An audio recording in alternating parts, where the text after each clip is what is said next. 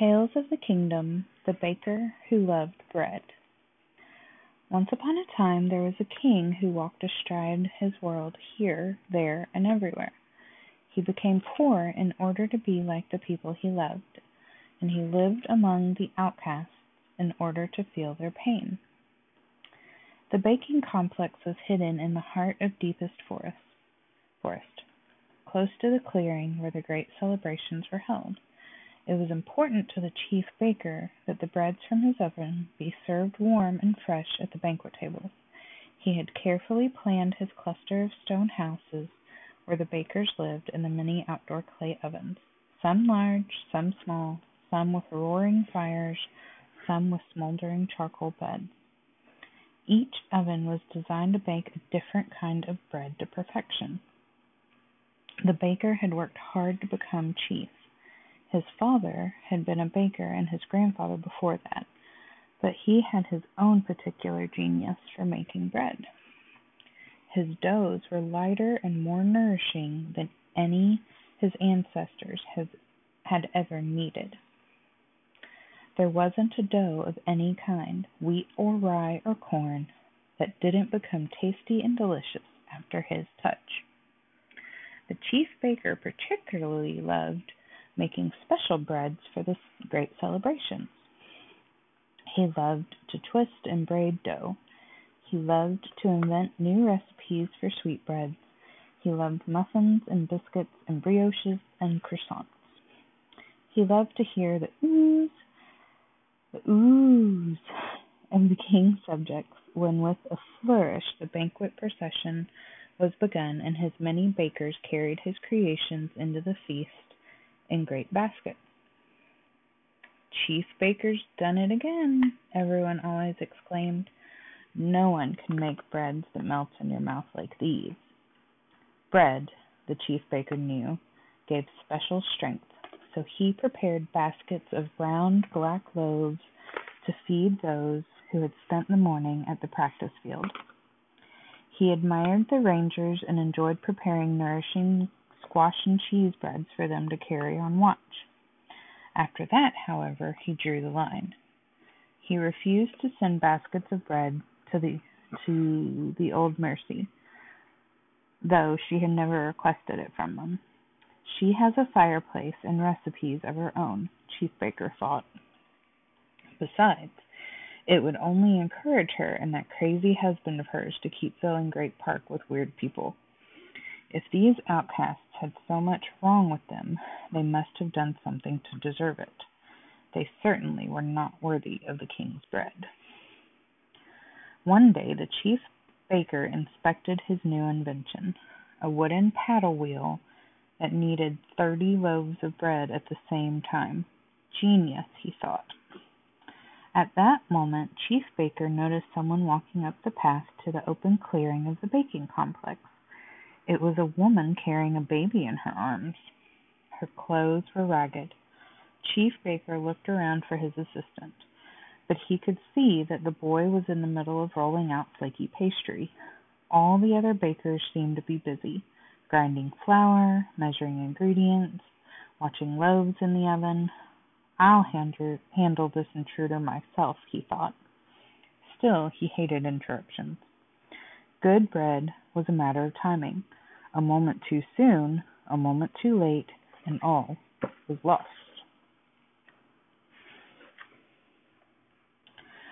What do you want? he asked the woman gruffly as he met her on the path. Her baby whined. Its little head hung limply on it on its neck. Please, sir, the woman answered. Some bread. We lost our way in the forest, my child and I, and we have not eaten for two days. A likely story, thought Chief Baker. These kind of people were always looking for a handout, the lazy things. Can't you see I'm getting ready for the great celebration? We have hundreds of loaves to bake today. I can't be bothered just now.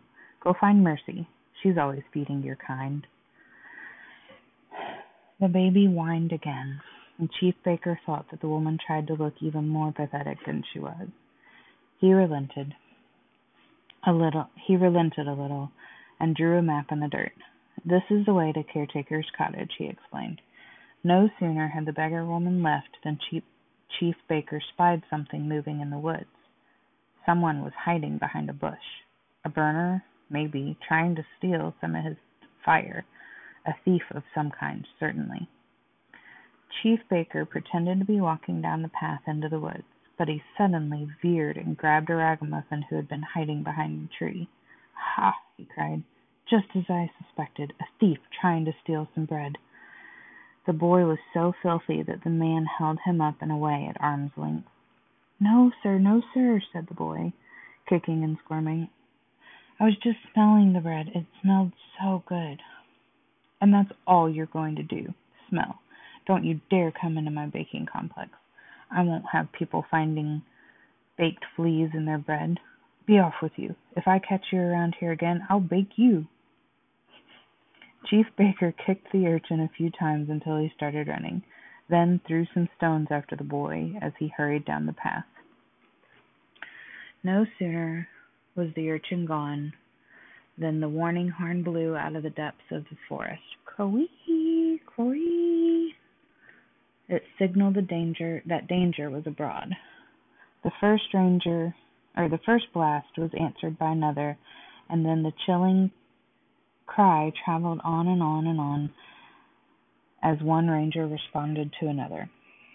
Chief Baker heard a scuttle in the middle of the complex.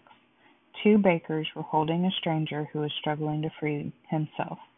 The chief baker grabbed a sturdy baking paddle and into the fray. One look and he could tell the man was up to no good. The baker hit the man with the broad paddle once, twice, three times, and finally the stranger crumpled to the ground. "We caught him trying to steal bread, sir," the other bakers explained. "Steal my bread!" thought the chief baker. "I'll teach you!" He hit the man again and again to make sure he didn't have any tricks left in him, until the stranger scrambled to his feet and escaped into the forest.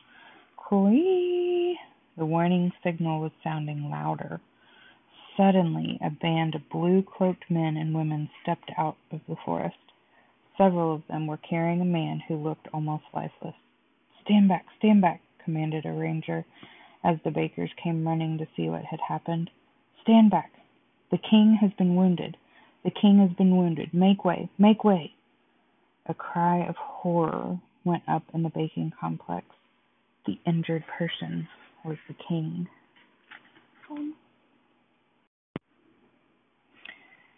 Chief Baker one of the rangers called. "Help us care for our king." "Here, here," he answered, eager to do whatever he could. Turn on. The king was carried into the baker's stone house and laid on his bed. Fires were lit in the fireplace. A watch was posted to make sure no more harm would come, and a signal was sent through the forest for Mercy. She would know how to help. Birds and creatures, the ground itself, moaned the terrible news. The king is wounded. The king is wounded. The king. The king. Who has done this? asked the chief baker, but no one seemed to know, because the king had not spoken a word since they lifted his unconscious body from deepest forest. If I discovered who has wounded my king, thought the chief baker, I will gladly beat that enemy with my bread paddle. He remembered how well he had trounced the stranger who had been trying to steal bread. Mercy finally arrived. She bent over the lifeless and terribly still form on Chief Baker's bed. Her eyes filled with tears. "Give me your hatchet," she said to the ranger standing by the king. "Quickly!" She turned the hatchet in the firelight. The flames flickered on the markings. Finally she found the marks she sought. Then, with her eyes closed, she pressed them to her lips, and the song came, a slow, quiet song of healing and peace. The old woman walked to the bed and sat down beside the king. She placed one hand behind the young king's neck and one on the arch of his chest. She bent her forehead to his. There she stayed through the long afternoon and into the night, with the song of the hatchet humming in the room. All through that long night the subjects of the king held held him in their heart. Each remembered King's love. and the forest was quiet. Great parks sat waiting. Even the moon lagged in its course. The people who were in the chief baker's bedroom marked the king's clear forehead, his high cheekbones, the warm brown hair with glints of gold falling on the pillows, the pallid skin. Finally, near morning, Mercy stood to her feet. She looked as pale as the king. He will be all right, she whispered. the wound has been overcome. Feed him when he asks, and lead me to another bedroom. Each person in the room felt weak with, with relief at Mercy's words. They felt like laughing and crying at the same time. Within seconds, the ranger cry sped through deepest forest. How goes the world? The world goes not well, but the kingdom comes, the kingdom comes. All knew, from the littlest to the largest, that the king was now well and the kingdom intact. They went about their work with glad hearts as the birds greeted the dawn.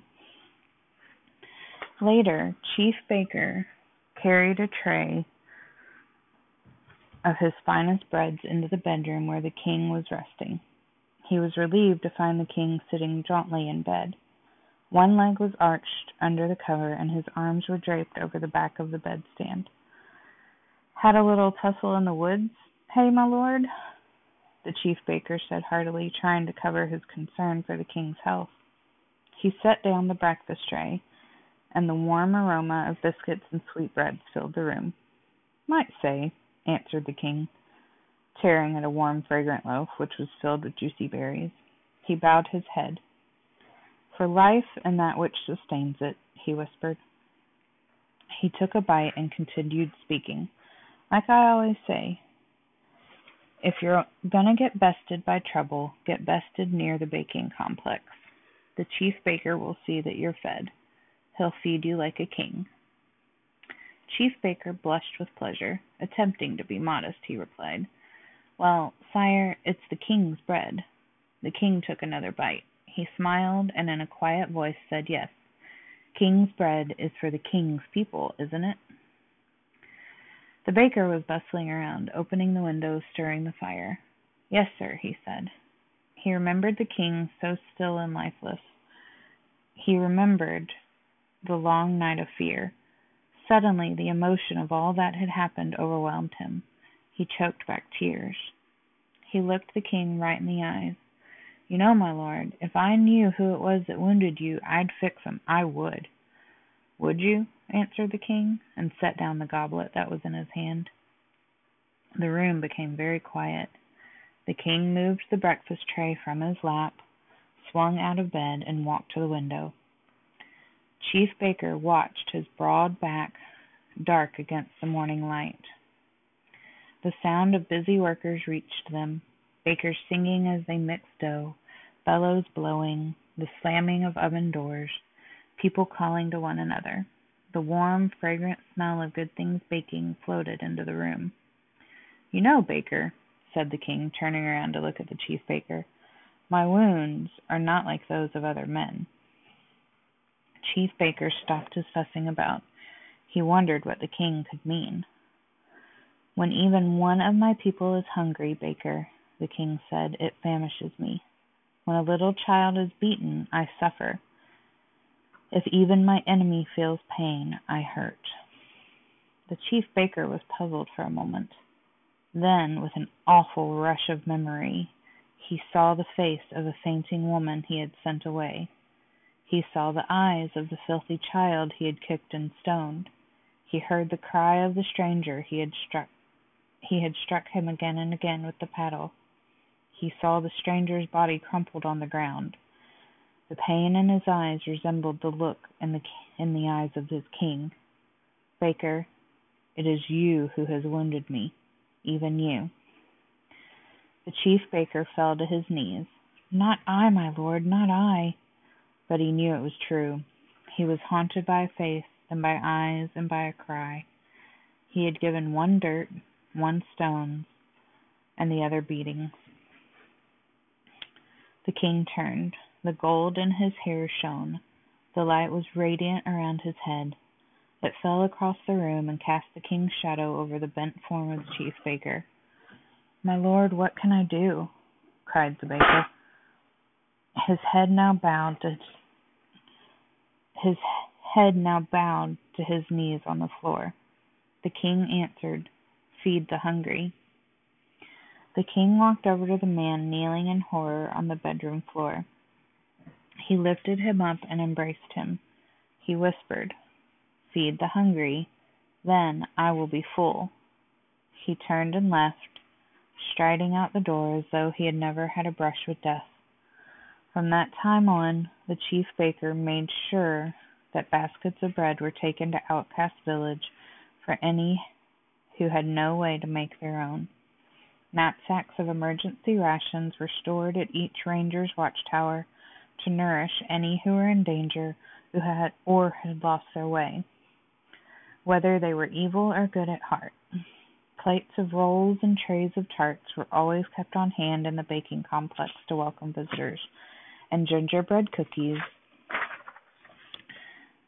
shaped like animals and decorated with sugar icing, were tucked into boxes and sent to Mercy's cottage for the children. And the baker discovered that one could love the work of one's hands too much, and that one should always love one's king more. Love for the king is measured by one's love for his people. So the baker fed the hungry and fed them well, lest the one he loved the most should starve.